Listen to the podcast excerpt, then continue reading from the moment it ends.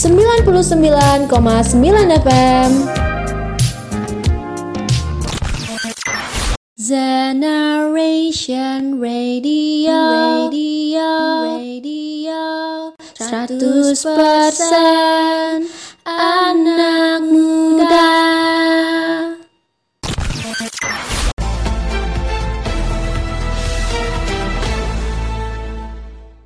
Halo Sobat Z, berita terbaru untuk kita semua.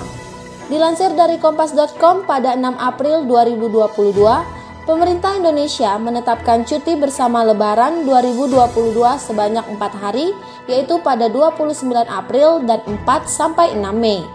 Selain itu, Presiden Joko Widodo mengumumkan hari libur nasional Idul Fitri yang jatuh pada 2 sampai 3 Mei.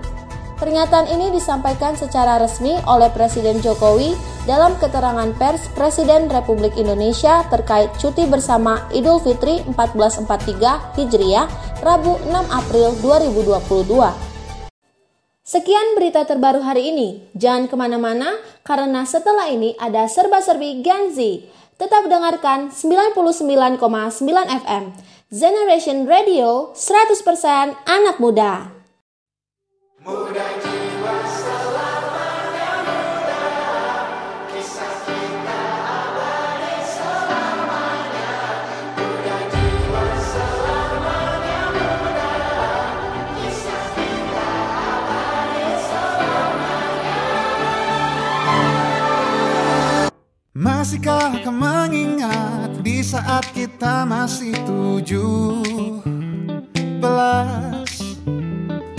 Waktu di mana tanggal-tanggal merah terasa sungguh meriah. Masihkah kau ingat cobaan terberat kita matematika? Masihkah kau ingat lagu di radio yang merdu mengudara? Kita masih sebebas itu Rasa takut yang tak pernah mengganggu. Batas naluri bahaya. Dulu tingginya lebih logika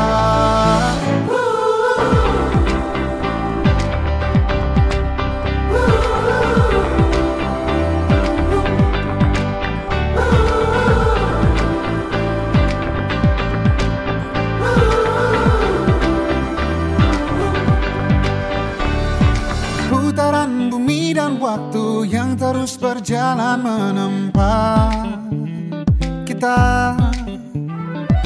Walau kini kita terpisah namun jiwaku tetap di sana.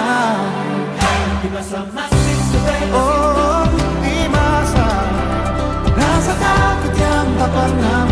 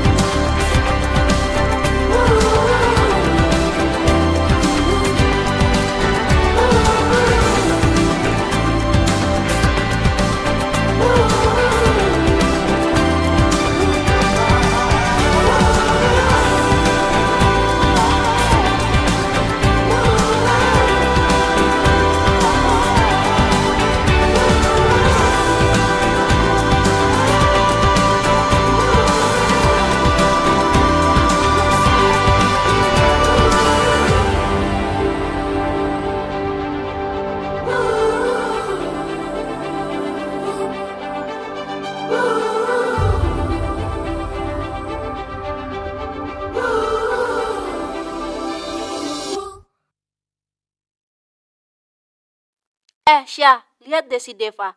Dia tuh sibuk banget ya. Tiap hari pasti ada aja yang dilakuin. Oh iya, jelas sih. Dia kan anak himpunan dan ikut banyak kegiatan juga di luar kampus. Sok sibuk banget nggak sih? Kayak ngapain dia ikut kegiatan banyak-banyak, woi? Tugas kuliah juga udah banyak. Ngapain dia cari kesibukan di luar? Ih, enggak lah. Dia ikut kegiatan juga pasti punya tujuan tersendiri.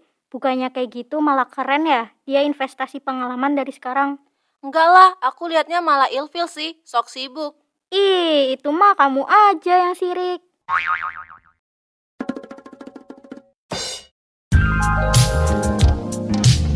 Sekarang kamu lagi mendengarkan Generation Radio 100% anak muda. 99,9 FM Generation Radio 100% anak muda. Halo Sobat Z, selamat sore. Ketemu lagi bersama Deb di akhir pekan ini di Serba Serbi Gen Z. Bagaimana kabar Sobat Z semua? Semoga di akhir pekan ini Sobat Z bisa rehat ya. Karena mungkin seminggu kemarin tuh udah sibuk sekolah, kuliah, atau bahkan udah ada yang kerja nih. Jadi, seperti biasa, di Serba-Serbi Gen Z, Deb akan ajak Sobat Z untuk mendengarkan perbincangan asik bersama anak muda Gen Z di Jogja. Sobat Z nanti bisa mengomentari, bertanya, atau membagikan pengalaman kalian dengan mengirimkan SMS di 0812 3456 789. Atau kalian juga bisa mention di Twitter kita at Generation FM Jogja. Dep tungguin ya. Nah, Sobat Z, di edisi Sabtu 16 April 2022 ini, kita akan bahas seputar investasi ala Gen Z. Sebelumnya Dep mau tanya, apa sih yang terlintas di benak Sobat Z semua tentang investasi? Apa itu uang, saham, properti, kendaraan gitu ya? Nah, Sobat Z, di talk show sore ini, Deb mau ajak Sobat Z untuk mendapat pemahaman baru nih. Kalau investasi itu nggak melulu soal materi. Tapi, tapi apa ayo? Tetap stay tune ya di Generation Radio setelah lagu yang satu ini.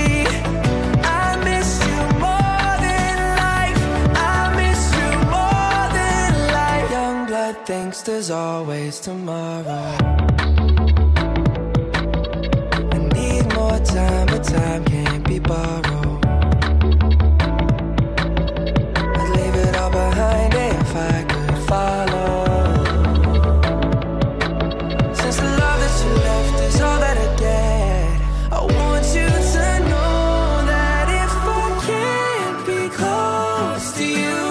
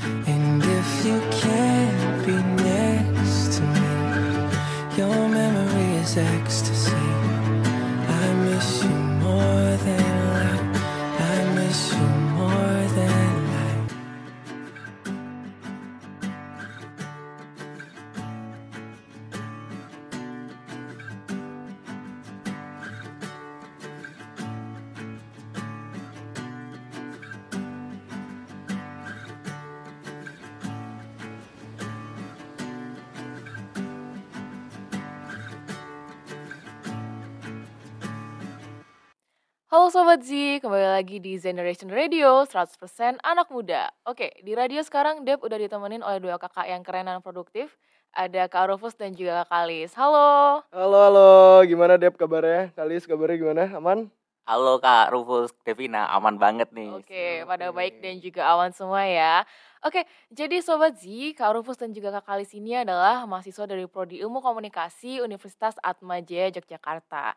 Nah, selain jadi mahasiswa, keduanya itu juga aktif dalam mengikuti lomba, organisasi, dan juga kegiatan pengembangan diri lainnya yang cocok banget sih kita mau bahas soal investasi ilmu dan pengalaman nih. Oke, mungkin sebelumnya tadi aku udah kenalin Kak Rufus dan juga Kak Kalis, tapi bisa juga perkenalan diri sendiri nih ke Sobat Z sekalian di sini gitu. Mungkin bisa perkenalan nama, terus juga kira-kira ini lagi sibuk apa sih gitu. Mungkin dari Kak Rufus dulu boleh?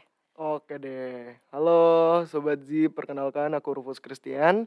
Bisa dipanggil Rufus, biasanya dipanggil Rufus. Aku mahasiswa ilmu komunikasi Universitas Atmajaya Yogyakarta. Kalau sekarang sibuknya apa ya? Lebih banyak tiduran sih ya. Oke. Enggak, enggak sama beberapa kali nge-MC aja sih. Oke, gitu, cuman sekarang itu. emang sibuknya banyaknya nge-MC gitu ya kak Iya. kegiatannya gitu. Oke, kalau dari kak Kalis gimana nih kak? Silahkan. Oke, halo Sobat Si. Perkenalkan aku Daniel Kalis Jatimukti, biasa dipanggil Kalis, tapi mau panggil Daniel juga boleh. Oh. Nah, untuk saat ini kesibukannya pasti kuliah ya, itu yang pertama dan utama. Terus juga aku ikut magang juga dan juga ada ikut lomba juga saat ini. Oke, banyak kegiatannya ya di sini emang cocok banget. Udah ada kuliah, magang, dan juga tadi ikut lomba-lomba gitu. Produktif banget ya, sesuai dengan topik kita kali ini tentang investasi. Nah, kita langsung aja ke pertanyaan yang pertama nih ya, Hmm. Kak Rufus dan juga Kak Kalis nih. Nah, boleh tahu nggak sih sebelumnya Kak Rufus dan juga Kak Kalis ini punya passion atau ketertarikan di bidang apa? Dan juga sejak kapan sih kayak sadar kalau itu itu aku tertarik di bidang itu gitu? Mungkin dari Kak Kalis dulu boleh, silakan Kak. Oke, Kak Devina. Jadi kalau ngomongin passion ya atau ketertarikan, eh apa ya? Aduh, jadi bingung nih. Jadi sebenarnya eh, kalau bisa dibilang aku tuh suka banget sama bidang kepenulisan, terutama jurnalistik gitu ya. Nah, kalau dibilang mulai dari kapan, sebenarnya mungkin mulai dari kelas 2 SMA ya. Karena waktu itu aku gabung juga di eh, ekskul ju- jurnalistik sekolah atau mading sekolah gitu ya. Mungkin teman-teman lebih eh, sobat Z lebih akrabnya dan ya mulai dari sana terus jadi tertarik gitu kok nyaman di sana akhirnya tertarik dengan dunia jurnalistik gitu kak Devina Oke, jadi kelas 2 SMA nemu ada mading sekolah terus tertarik gini. Terus habis itu juga ada kegiatannya apa aja sih Kak itu di mading sekolahnya? Cuman di mading aja atau mungkin ada kegiatan nulis yang lain gitu? oke pastinya nggak cuma mading ya kak Devina ya tapi ada juga kita membuat majalah itu setahun dua kali dan juga kita beberapa kali ngisi di surat kabar lokal juga Oke, jadi ada majalah, mading, terus ngisi surat kabar. Berarti emang produktif banget ya pas organisasi SMA-nya, makanya makin tertarik ke dunia kepenulisan maupun jurnalistik. Nah, kalau Kak Rufus gimana nih? Jurnalistik juga bukan Kak? Atau ke mana nih? Aku ke pertanian deh. Oh, ke pertanian malah ya Kak? Enggak, enggak bercanda. Kalau aku lebih ke arah eh, mungkin bisa disebutnya public speaking sama ya pokoknya MC-MC gitu. Nah, tertariknya dari kapan? Kalau ditarik ke belakang itu kalau nggak salah waktu SMP. Jadi waktu SMP itu ngedengerin radio, terus kayak kok seru banget ya ngomong kayak gitu tapi bisa ngebikin theater of mind pendengar tuh asik gitu. Terus aduh pengen deh jadi penyiar radio gitu. Terus udah berjalan waktu tuh ternyata waktu SMA sempet MC-MC gitu beberapa kali. Semakin suka lagi tuh. Ya udah kuliah ternyata ada di Atmajaya itu ada Atmajaya Radio. Gabung ke situ semakin memperdalam lagi sih gimana cara public speaking, gimana eh, belajar yang paling sulit tuh sebenarnya di theater of mind-nya. Nah, di situ. Gitu sih. Jadi habis itu baru kebuka jalan-jalan-jalan ngemsi-ngemsi gitu sih jadi lebih di public speaking dari dulu tuh Oke, jadi dari public speaking, dengerin radio gitu ya. Terus juga Mm. iya benar banget ada istilah theater of mind gimana orang tuh bisa membayangkan apa yang dikatakan oleh seorang penyiar gitu ya. Kak habis itu setelah itu Kakak juga jadi aktif juga ngemsi-ngemsi gitu ya. Jadi nggak cuma di penyiar radio aja. Oke, jawaban yang menarik Kak Kalis dan juga Kak Rufus gitu ya. Mungkin nanti kita akan ada pertanyaan selanjutnya. Jadi Sobat Z jangan khawatir kita masih ada diskusi yang menarik lainnya. Tapi sebelum itu kita akan dengerin dulu satu lagu dulu nih dari girl band Korea yang lagi hits yaitu ITZY dengan Trendy. Ay.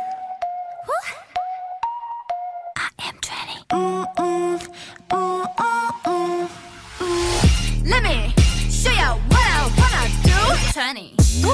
I got this number. 하루아침에 싹 어우 달라진 공기. 어 나를 대하는 사인 앞자리 숫자가 바뀐 것뿐인데. Do it Do it More More More. 20 수업시간 단짓하며 끄적있던 버킷리스트 페이지가 까맣도록 끝을 몰랐지. 다섯 번째 애매하게 숨겨놓은 12시 땡 하자마자 기다려. We like to party 난 샴페인 맛없어. 깊이 알기엔 난 순수한걸. 어른 흉내 fake 딱히 안 할래. 나는 서툰 지금 내가 좋아. 20 뭐든지 할 수 있지. 기다려왔던 이 순간. 심장이 이리 뛰지. 효과음 2020 즐기만 무겁지만 쟤는 달콤해. Hey! 세상이 내 것 같지 I am just 20 20 20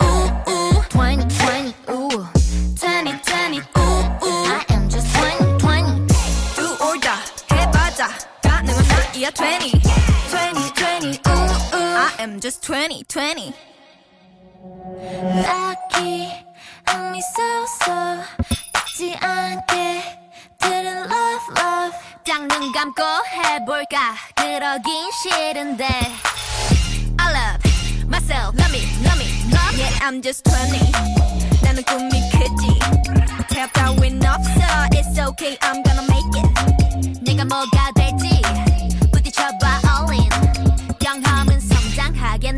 to level up 20 뭐든지 할 수 있지. 기다려왔던 이 순간. 심장이 이리 뛰지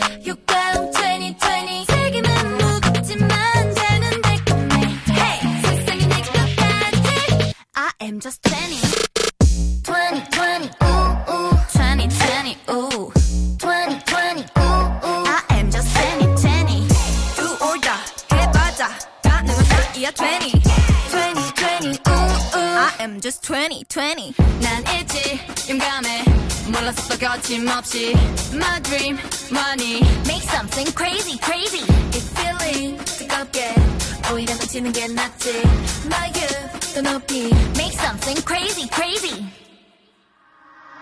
I am just 20 2020 ooh ooh 2020 ooh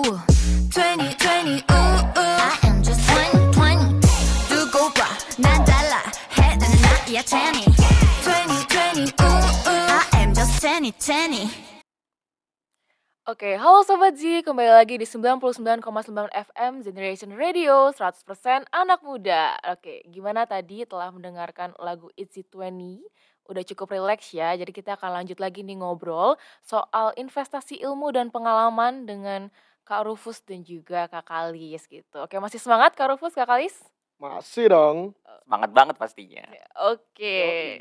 Nah, pertanyaan kedua nih. Jadi setelah tadi kita cerita tentang kapan menemukan passion dan juga ketertarikan di bidang apa gitu. Nah, setelah itu kalian tuh cari ilmu dan pengalaman di mana aja, investasi ke mana aja gitu, mengembang investasi ke mana aja gitu kan, dan juga kenapa memilih di tempat-tempat itu, di wadah-wadah itu gitu. Mungkin boleh dari Kak Kalis dulu deh, di mana tuh? Jadi setelah dari SMA, jurnalistiknya lanjut ke mana aja nih Kak? Oke, Kak Devina. Jadi mungkin aku mulai dari SMA dulu kali ya. Nanti terus juga lanjut ke kuliah nih. Jadi sebenarnya waktu SMA, eh, aku tuh ikut beberapa kali pelatihan-pelatihan gitu. Nah, misalnya dari Balai Bahasa Daerah Istimewa Yogyakarta, itu sempat juga dulu disuruh sama apa ya istilahnya guru pembimbing gitu ya. Oke, oke. Disuruh untuk gabung di sana, terus juga sempat eh, magang juga di surat kabar. Jadi kurang lebih udah dapat gambaran awal gitu. Oh ternyata kerja di surat kabar tuh gini, suka dukanya gini dan lain sebagainya. Nah eh, masuk ke kuliah, jadi sebenarnya aku masuk ke ilmu komunikasi itu nyari jurnalistiknya sebenarnya aku searching lah gitu ini prodi apa yang ada jurnalistiknya ya eh nemulah ilkom ini gitu dan di sana eh, sesuai ya apa untuk lebih explore lagi gitu aku gabung di pers mahasiswa juga nih eh, di Atma Jogja ini dan selain itu juga ikut beberapa kali pelatihan-pelatihan juga sama karena memang aku lebih prefer untuk investasi di pelatihan sebenarnya. Karena bagi aku investasi ilmu dengan ikut pelatihan itu nggak ada ruginya. Kita mungkin kita sering ya kayak investasi misalnya kripto atau saham gitu ya sekarang lagi populer gitu. Iya, tapi iya, kan benar. pasti kalau itu ada ruginya. Nah kalau investasi ilmu itu profit terus nggak bakal ada ruginya itu kak Oke, keren banget, keren banget Kak Rufus. Jawabannya Kak Kali sini. Jadi investasinya setelah dari SMA itu ikut banyak pelatihan-pelatihan gitu ya. Mungkin ada ada alasan tertentu nggak Kak? Kenapa sih pelatihan atau ikut organisasi atau wadah gitu? Atau kenapa nggak milih lomba gitu mungkin? betul jadi memang aku nggak terlalu banyak ikut lomba sebenarnya oke. nggak terlalu banyak lebih banyak ke pelatihan karena aku lebih pengen apa istilahnya tadi ya nabung gitu nabung atau investasi ilmu dulu. Nah kalau lomba itu kan kita lebih ke apa ya uji gitu. Sebenarnya seberapa sih kemampuan kita? Jadi aku lebih lebih suka untuk nabung ini dan nanti ini aku gunakan untuk apa ya bisa dibilang tugas-tugas atau keperluan-keperluan lain yang aku lakukan gitu Oke, terus juga di pelatihan itu mungkin emang udah ditata gitu ya Kak, nanti juga ada outputnya juga, jadi kita emang benar-benar berprogres gitu ya, sesuai dengan yang dilatih di sana gitu. Nah, kalau Kak Rufus gimana nih? Di public speaking Kakak dari tadi SMP, SMA, jadi melatih di mana aja nih public speakingnya? Ngelatihnya di mana pun sih, karena public mm. speaking tuh eh kalau aku nganggepnya tuh lebih kayak itu ngobrol, tapi nggak cuma ngomong doang, tapi ada powernya gitu loh. Dalam arti kita harus bisa narik audiens dan lain-lain. Belajarnya gimana? Aku belajarnya bisa di tongkrongan, bisa di kampus, bisa di mana pun. Dalam arti ketika eh, tongkrongan nih, kita lagi nongkrong-nongkrong aja sepi, sepi nih. Ya udah tahu-tahu diramein aja. Dan itu tuh menurut aku salah satu eh, skill public speaking yang out of nowhere tahu-tahu eh berguna ya ternyata ya. Dan itu tuh gimana ya? Kalau selain di tongkrongan deh, selain di tongkrongan, yang yang paling bener-bener ngasah skill itu experience-nya sih. Jadi di mana pun, kapan pun ada tawaran, misalnya mau MC atau mungkin eh, cuy tolong dong dibawain acara ini atau cuy tolong dong eh, nge-MC-in ini kayak gitu. Terima aja. Itu tuh bener-bener ngasah skill banget. Karena di situ belajar gimana audiens tuh eh misalnya audiens di sekolah tuh karakteristiknya gimana, nggak mau dengerin kah, atau lucunya harus yang kayak gimana kayak gitu sih. Jadi di mana pun tuh bisa ngasah skill, di mana pun tempat ngasah skill gitu. Oke, jadi kalau public speaking itu emang harus di mana aja karena emang kita akan menghadapi banyak orang ya, Rufus Yes, dan juga betul. karakteristiknya beda-beda. Jadi emang kita harus ambil kesempatan yang ada gitu kayak tadi di tongkrongan atau mungkin lagi ngobrol sama teman-teman kampus gimana caranya Kak Rufus bisa narik perhatian mereka buat dengerin Kak Rufus gitu ya, Ya, Kak Rufus betul ya. banget, betul banget. Oke, nah itu dia Sobat Z cara untuk berinvestasi ya. Tadi dari Kak Kalisto ada tentang pelatihan, ikut organisasi, ikut lomba. Nah dari Kak Rufus kita juga bisa belajar latihan sendiri. Kita menempatkan diri kita untuk melatih passion kita itu di mana aja kalau kalau misalnya Sobat Z itu tertarik dengan public speaking seperti itu. Oke, sebelum kita lanjut Sobat Z, tadi Dep udah dapat SMS masuk nih dari Paulina Irena dari Jogja yang bilang, Wah diskusinya menarik dan juga pas banget nih kak aku lagi ingin mengembangkan diri aku. Oke terima kasih Paulina yang udah mendengarkan serba-serbi Genzi sore ini. Nah untuk Sobat Z lain yang mau kasih komentar atau bertanya tentang sesi hari ini, jangan lupa untuk SMS aja di 0812 3456 789 atau mention di Twitter kita at Generation FM Jogja. Selanjutnya kita akan masih bahas tentang dinamika selama investasi ilmu dan pengalaman. Jadi tetap stay tune ya di Generation Radio 100% anak muda. Mau mencoba mengajar? Mau jago public speaking? Atau mau punya banyak relasi? Ayo, join bersama kami dalam keluarga besar Serdadu Kumbang. Volunteer pengajar adalah kegiatan relawan untuk mengajar anak-anak secara sukarela dengan materi yang telah ditentukan divisi kurikulum. Syarat umum berusia 17-23 tahun, domisili Yogyakarta, berkomitmen hingga Agustus 2022. Kamu berminat untuk menjadi bagian dari kami? Daftarkan dirimu sekarang. Kami tunggu kamu jadi bagian dari keluarga besar Serdadu Kumbang.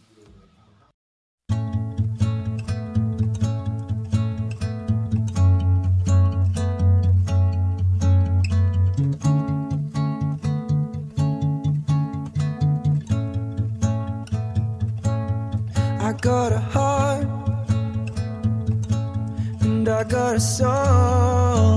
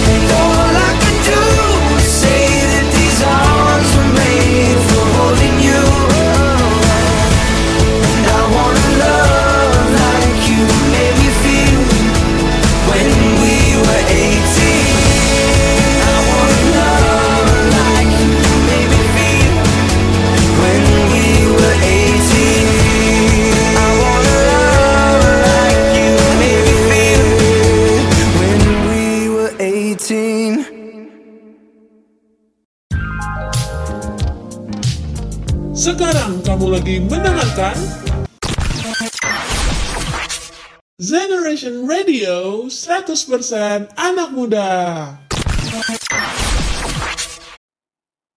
Halo Sobat Z, balik lagi di 99,9 FM Generation Radio 100% anak muda. Masih sama aku Deb di talk show Serba Serbi Gen Z. Aku mau nyapa dulu selamat datang untuk Sobat Z dan kamu yang mungkin baru nemu frekuensi kita ya di 99,9 FM gitu.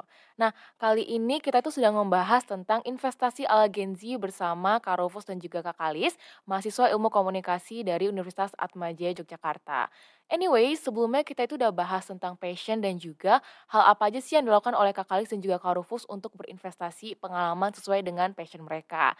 Kita juga udah tahu alasan kenapa sih penting untuk punya banyak ilmu dan pengalaman sebagai anak muda gitu. Nah, pertanyaan selanjutnya nih Kak Kalis dan juga Kak Rufus nih. Kan kalau kita banyak kegiatan atau lagi cari pengalaman gitu ya, pasti ada masa lelah dan juga jenuh gitu. Maksudnya mau sesuka apa pun kita, tapi saat itu udah overload gitu kan. Pernah nggak sih Kak Kalis dan juga Kak Rufus merasakan hal itu kayak jenuh, lelah, capek gitu? Mungkin dari Kak Rufus dulu gimana? Pernah nggak Kak? Aku pernah sih. Oke. Dan gimana cara ngatasinnya berhenti dulu. Dan cari eh titik atau momen di mana kamu ngerasa refresh lagi untuk mulai hal itu. Jadi eh kayak misalnya kita siaran ya di AJR waktu itu. Siaran tiap hari, tiap hari, tiap hari, tiap hari, lama-lama jenuh. Nggak mungkin nggak. Yang profesional pun yang berapa kali sia berapa tahun siaran tuh pasti ada jenuh. Dan mereka ngapain? Berhenti. Mereka harus berhenti, istirahat sebentar. Ibaratnya kalau bahasa anak jaksel, Apa you need Kak? to take a breath ya. Oke, take a break. Yeah.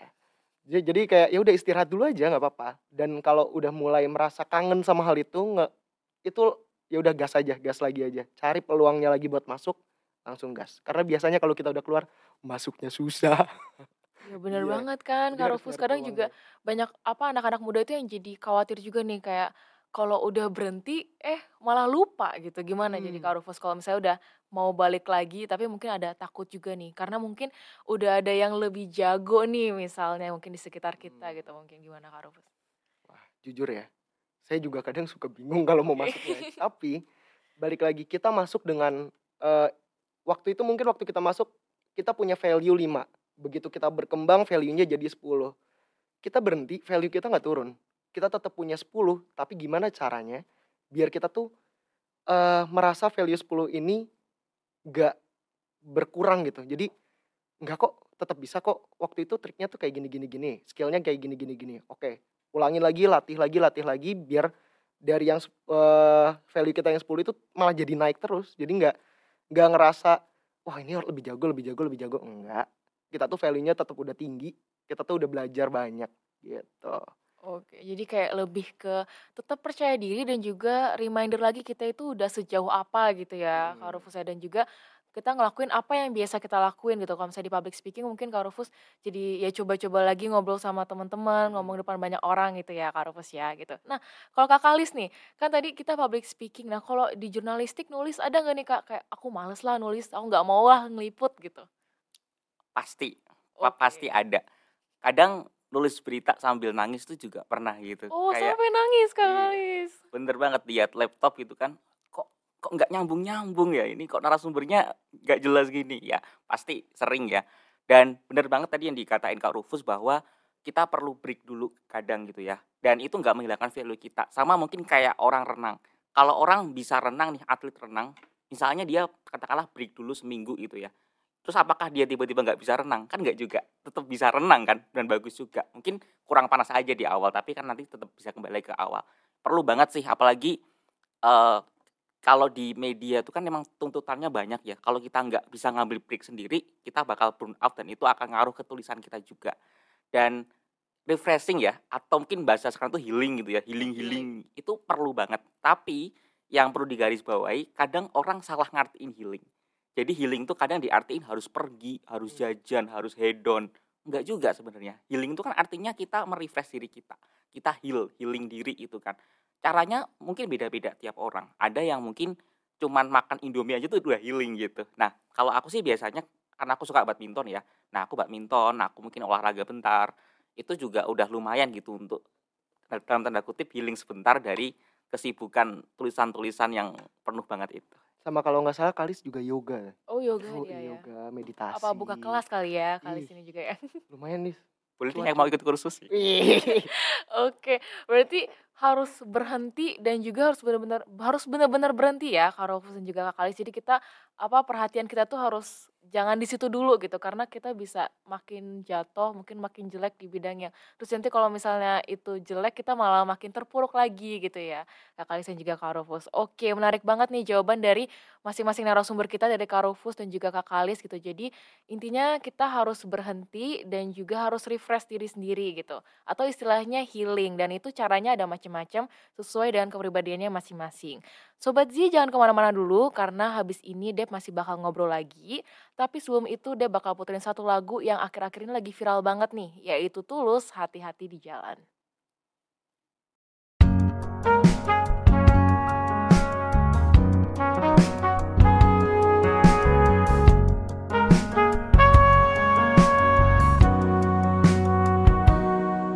Perjalanan membawamu bertemu denganku ku bertemu kamu.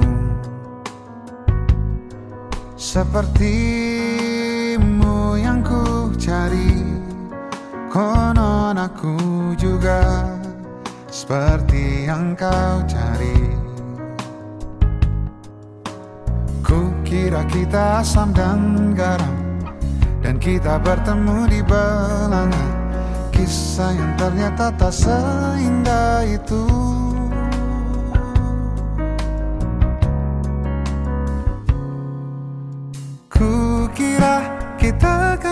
bersama Begitu banyak yang sama Latarmu dan latarku. Kukira takkan ada kendala Kukira ini kan mudah Kau aku jadi kita. Kasih sayangmu membekas Redam kini sudah Pijar istimewa. Entah apa maksud dunia Tentang ujung cerita Kita tak bersama. Semoga rindu ini menghilang. Konon katanya waktu sembuhkan lagi yang sepertimu. Kukira kita akan bersama. Begitu banyak yang sama Latarmu dan latarku. Kukira takkan ada kendala. Kukira ini kan mudah Kau aku jadi kita Kau melanjutkan perjalananmu. Ku melanjutkan perjalananku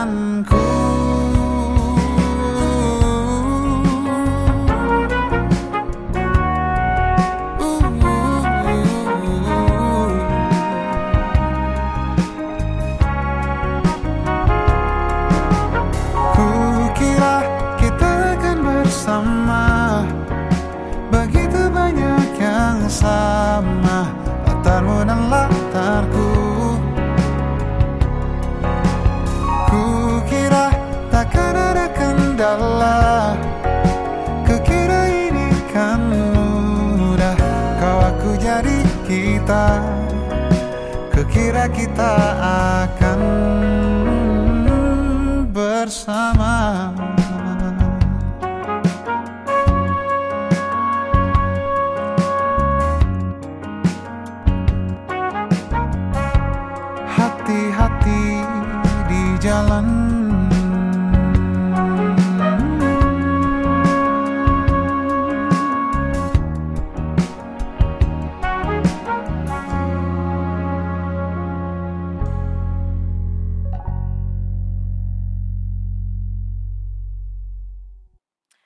Oke itu dia Sobat Z lagu dari Tulus Hati-hati di jalan. Duh vibesnya tuh jadi keinget apa nih? Keinget apa nih Kak Rufus kali kalau dengerin lagu Tulus tadi?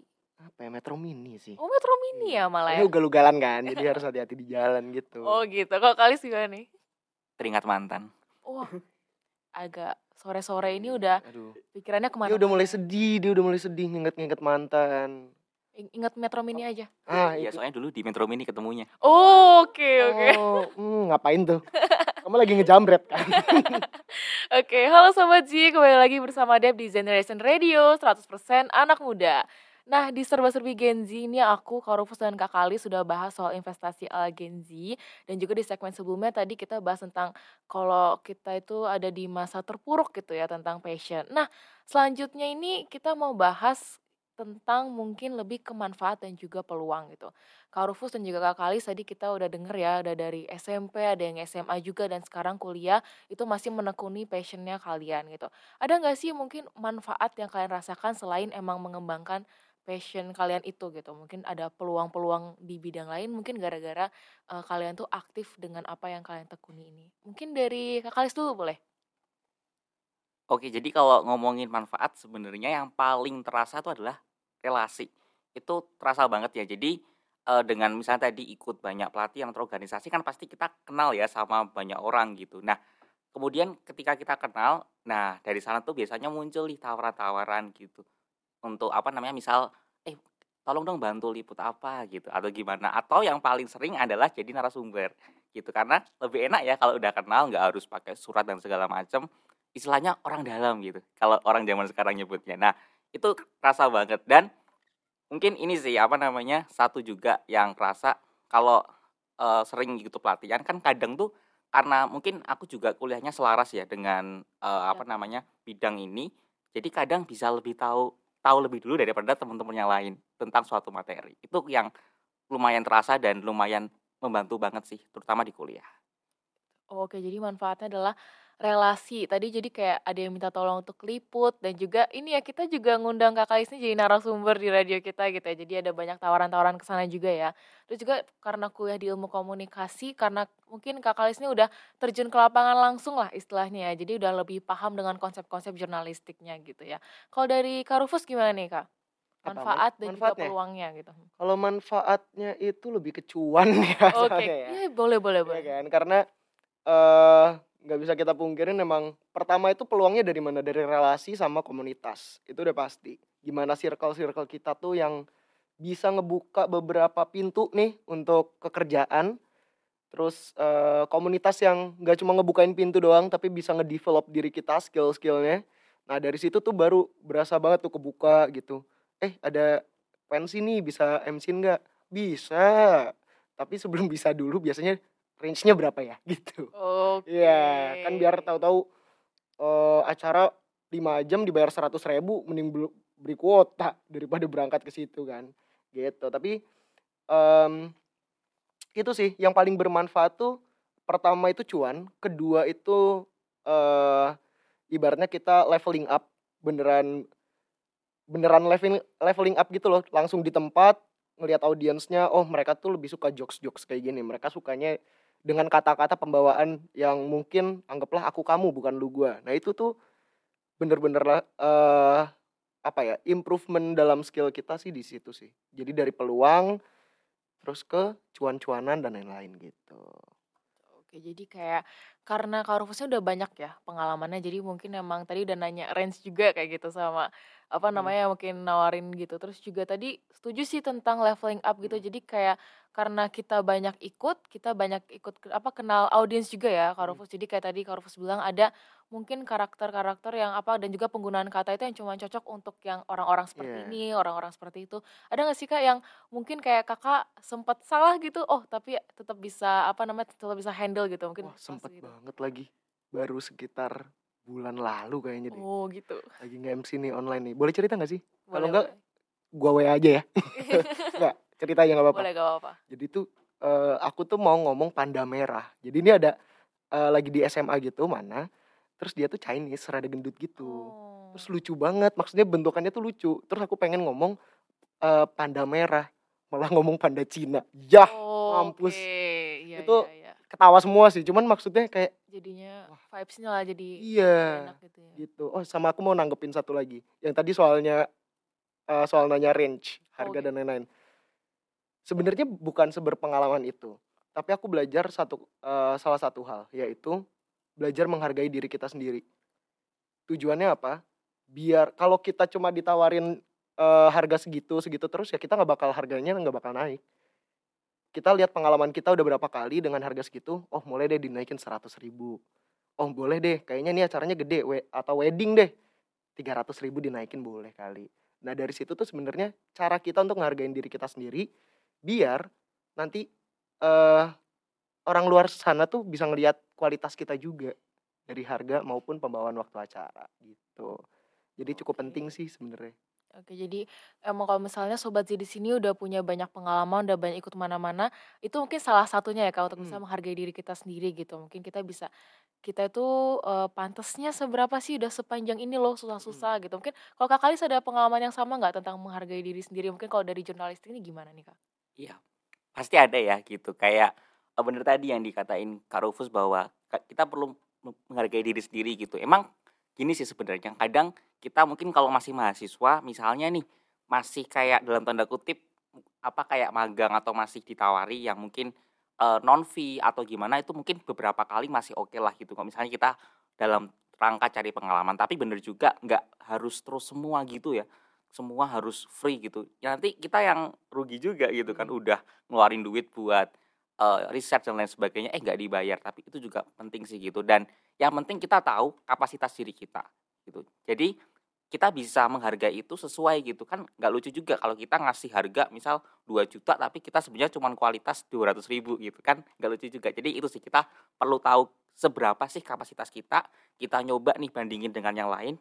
Kira-kira kita ada di range yang mana? Dan dari situ kita bisa nentuin deh oh aku di sini posisinya Oke, itu yang penting banget gitu ya kayak untuk tahu kapasitas diri kita gitu Kak Rufus dan juga Kak Kalis.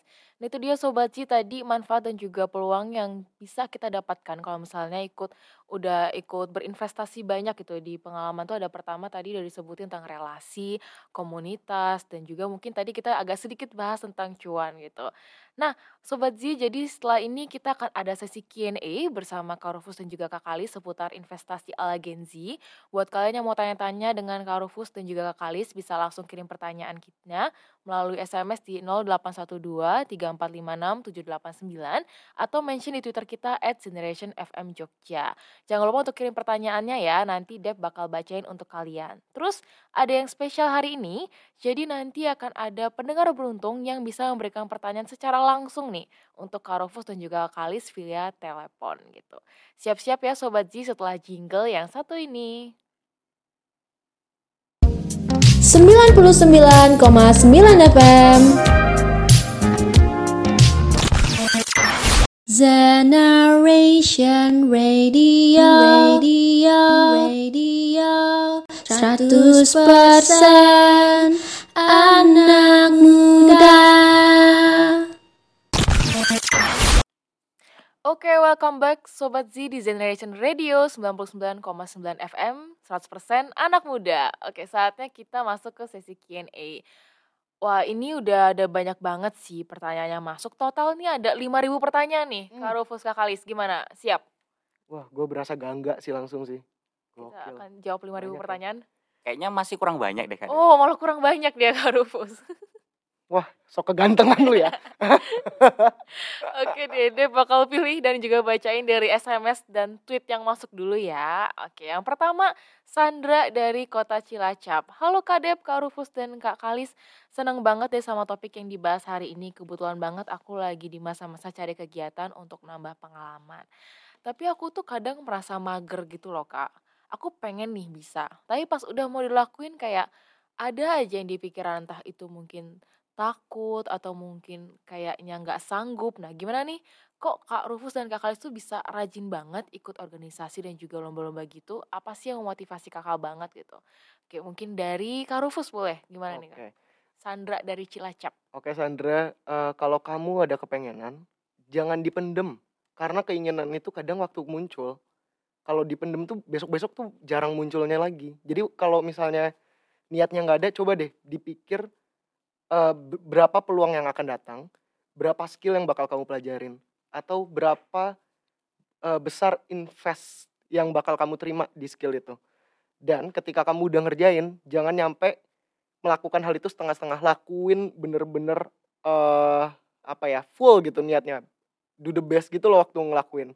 Karena kita nggak tahu di menit keberapa ini kata-katanya Panji aku ingat banget. Di menit keberapa di jam berapa ada orang yang mungkin lagi ngedengerin kamu lagi ngelihat kamu ngelakuin hal itu dan dia suka sama kamu dan bisa ngasih kamu kerjaan yang bener-bener bagus aja buat itu peluang ke depannya. Jadi pokoknya begitu ada ada keinginan mau ngerjain itu kerjain. Begitu dan dikerjain kerjain dengan baik. Itu sih. Oke, jadi Sandra emang ngelakuin yang terbaik gitu ya, jangan dipendam aja. Dari Kak Kalis gimana nih untuk Sandra? Oke, halo Sandra. Jadi sebenarnya ini tadi Sandra ini kan agak mager ya. Sebenarnya mager ini emang kita kadang ini ya pasti ada gitu ya mager gitu, tapi jangan lama-lama. Nah, jadi kita tetap harus produktif karena gini, prinsipnya ada satu prinsip yang mungkin bisa Sandra inget gitu ya. Kalau kita mau berkembang, kita harus berkorban. Itu pasti gitu. Jadi nggak ada kita mau berkembang, kita cuma rebahan aja gitu ya, rebahan. Terus apa ya, cuman tidur-tiduran tapi kita mau, wah aku pengen jadi naswa sihab, ya nggak bisa gitu. Kita harus berkembang, kita harus berani berkorban. Dan sebenarnya nih kalau mungkin buat sobat si yang masih mahasiswa, kita itu malah sekarang lagi enak nih kita bisa cari-cari berbagai kesempatan coba-nyoba berbagai hal kira-kira mana ya yang kira-kira paling cocok gitu? Oh ternyata aku cocoknya di sini aku cocoknya di sini. Nah itu kita bisa explore itu dan nanti tinggal kita tentuin oh aku nanti pas sudah kerja nih mau fokus di sini aja gitu Oke, berarti emang lakukan yang terbaik di setiap kesempatan yang kalian temui gitu ya. Oke, semoga Sandra terjawab ya. Oke Sobat Zi, jadi itu pertanyaan yang pertama. Kita masih akan baca pertanyaan lagi dari kalian gitu. Jadi stay tune aja di Generation Radio 100% anak muda.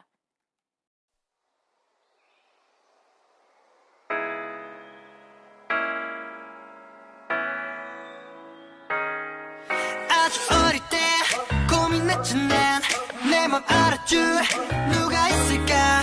사랑이란 거 있긴 한 걸까? 내 저기 쓰는 대체 누가 가져가버릴 생각. I don't know what to do. 어디서 시작해? 청춘이라 어쩌고? 그딴 말은 필요해. Don't give a feel about 연애 고등 같은 게 till I take a test. 평가받는 게 지겨워. Wanna be with my friends. 지금 내 옆을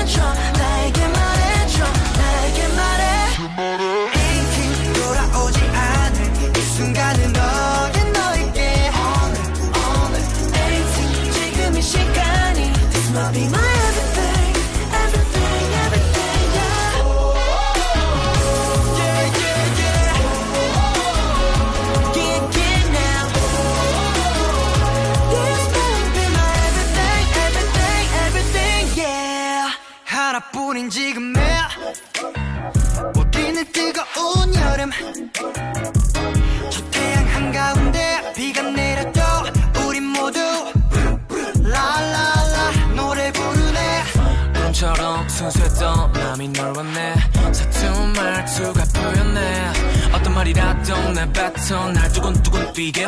낯선 이 느낌 왠지 처음이자 마지막이 될 것 같아. 너로 인해. 내 옆을 보면 내 옆에 서 있는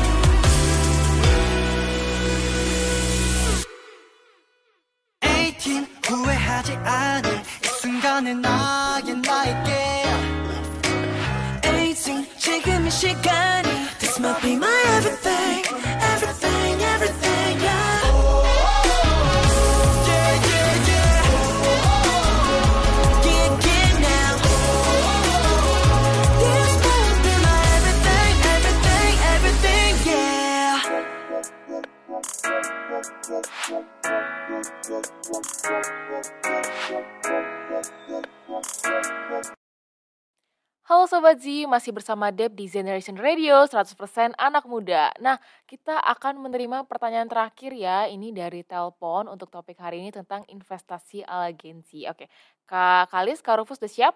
Siap, Siap banget. Oke, mungkin kita angkat telepon ya. Halo, selamat sore. Oke, selamat sore. Halo, salam kenal Kak Deb, Kak Rufus, juga Kak Kalis. Kenalin, aku Gwyneth. Oke, Gwyneth dari mana nih? Oh, aku dari Jogja, Kak. Oke, Gwyneth dari Jogja mau tanya apa? Nah, oke Kak, aku mau tanya nih, tanggapan keluarga pas kakak aktif tuh gimana? Apakah mendukung atau enggak? Soalnya keluargaku kadang suka membatasi aku kalau ikut lomba atau organisasi gitu kak. Em, sekalian deh ada tips nggak untuk meyakinkan orang tua kalau kita tuh aktif untuk hal-hal yang baik. Ya untuk investasi gitu. Makasih sebelumnya ya kak. Thank you Generation Radio. Oke, terima kasih Gwyneth dari Jogja. Nah, itu pertanyaannya Kak Rufus sama Kak Kalis. Jadi, kayaknya dia ada passionnya, tapi mungkin keluarga sama orang tuanya mungkin membatasi. Nah, mungkin ada pengalaman dan juga tipsnya seperti apa dari Kak Kalis dulu, boleh? Oke. Jadi sebenarnya kalau ngomongin tentang orang tua itu macam-macam ya kan orang tua tuh macam-macam. Tapi gini, ada satu hal mungkin aku mau sharing dulu ya cerita dulu. Dulu waktu SMA aku nggak boleh ber- berkegiatan di atas jam 6 sore. Jadi padahal dulu aku ikut kayak tonti atau panitia dan itu harus rapat di atas jam 6 sore. Nah, gimana caranya kok jadi bisa gitu? Jadi yang terpenting adalah kalau ngasih tahu ke orang tua itu jangan eh, jangan ambil emosi. Kadang kita sambil emosi gitu. Aku tuh mau di sini, maunya pokoknya mau di sini, nggak bisa. Jadi eh, harus pelan-pelan diberitahu kenapa sih kok kamu mau ke sini gitu. Kira-kira apa yang pengen kamu pelajari di sana dan kenapa kamu apakah kamu bisa berkembang di sana gitu. Dan yang lebih penting adalah sebenarnya nggak cuma omongan aja gitu, tapi kamu bisa buktikan itu dengan real gitu. Misalnya dengan prestasi atau dengan perkembangan yang kamu rasain gitu. Jadi orang tua kamu bisa yakin, oh ternyata memang anak aku di, ketika ikut ini jadi lebih berkembang. Nah, kalau dari situ kemungkinan besar pasti nanti bakal diizinin sama orang tua untuk ikut organisasi atau kegiatan yang lainnya. Gitu Kak Devina. Oke, jadi Gwyneth bisa mungkin kasih penjelasan, kasih pengertian dan juga kasih bukti gitu ya Kak Kalis. Kalau dari Kak Rufus sendiri Mhm. gimana nih pengalamannya dan juga mungkin kalau misalnya pernah ngalamin tipsnya kayak apa? Kalau aku sih ngerasa se- sangat didukung ya sama orang tua dari material dan non material. Sorry. Nah, kalau pengalaman dulu tuh beneran maksudnya memberikan kebebasan untuk anaknya untuk ber- mengembangkan diri dalam arti aku mau belajar MC, aku mau belajar video, aku mau ikut lomba ini itu sangat didukung apalagi kalau misalnya ikut lomba nasional terus ada cuannya. Biar ada potongan mantap. SPP, guys. Jadi ya kalau sekarang bentuk supportnya lebih ke waktu sih misalnya ada apa sama apa ya udah kamu fokus ke sini aja nggak apa-apa misalnya disuruh main di gereja atau apa main musik ya udah nggak apa-apa itu aja jadi dikasih waktu gitu Oke, memang dikasih kesempatan, dikasih waktu, dapat support dari keluarga gitu ya. Jadi emang tadi mungkin tanggung jawab juga ya Kak Rufus ya dari kasih kesempatan tersebut kayak gitu. Oke Gwyneth, semoga pertanyaannya terjawab ya gitu. Oke Sobat Z, tadi itu dia pembahasan sore hari ini tentang investasi ala Gen Z. Gak kerasa banget nih Sobat Z, udah hampir satu jam lebih Dep, Kak Kalis, dan juga Kak Rufus nemenin kalian di Serba-Serbi Gen Z. Terima kasih untuk Kak Rufus dan juga Kak Kalis yang udah nemenin Dep di sini. Sama-sama juga Dep sudah diberikan ruang ya Betul. Terima kasih juga untuk sobat si semuanya. Oke, makasih juga udah sharing banyak hal soal investasi ala Gen Z. Jadi balik lagi seperti yang udah Deb mention di awal, investasi itu nggak cuma soal materi, tapi ada ilmu, skill, dan juga pengalaman. Dan setelah itu kita tetap harus konsisten gitu ya. Kalau misalnya capek, jenuh tadi kata Kak Kalis dan Kak Rufus adalah berhenti, terus nanti balik lagi dan juga tetap terus mencoba gitu. Terima kasih juga untuk Sobat Z yang udah mendengarkan sampai akhir. Tenang aja, minggu depan kita ketemu lagi dengan topik yang gak kalah menarik dan narasumber yang kece abis. Oke, selamat beristirahat dan sampai ketemu di minggu depan Sobat Z. 99,9 FM Generation Radio, 100% anak muda.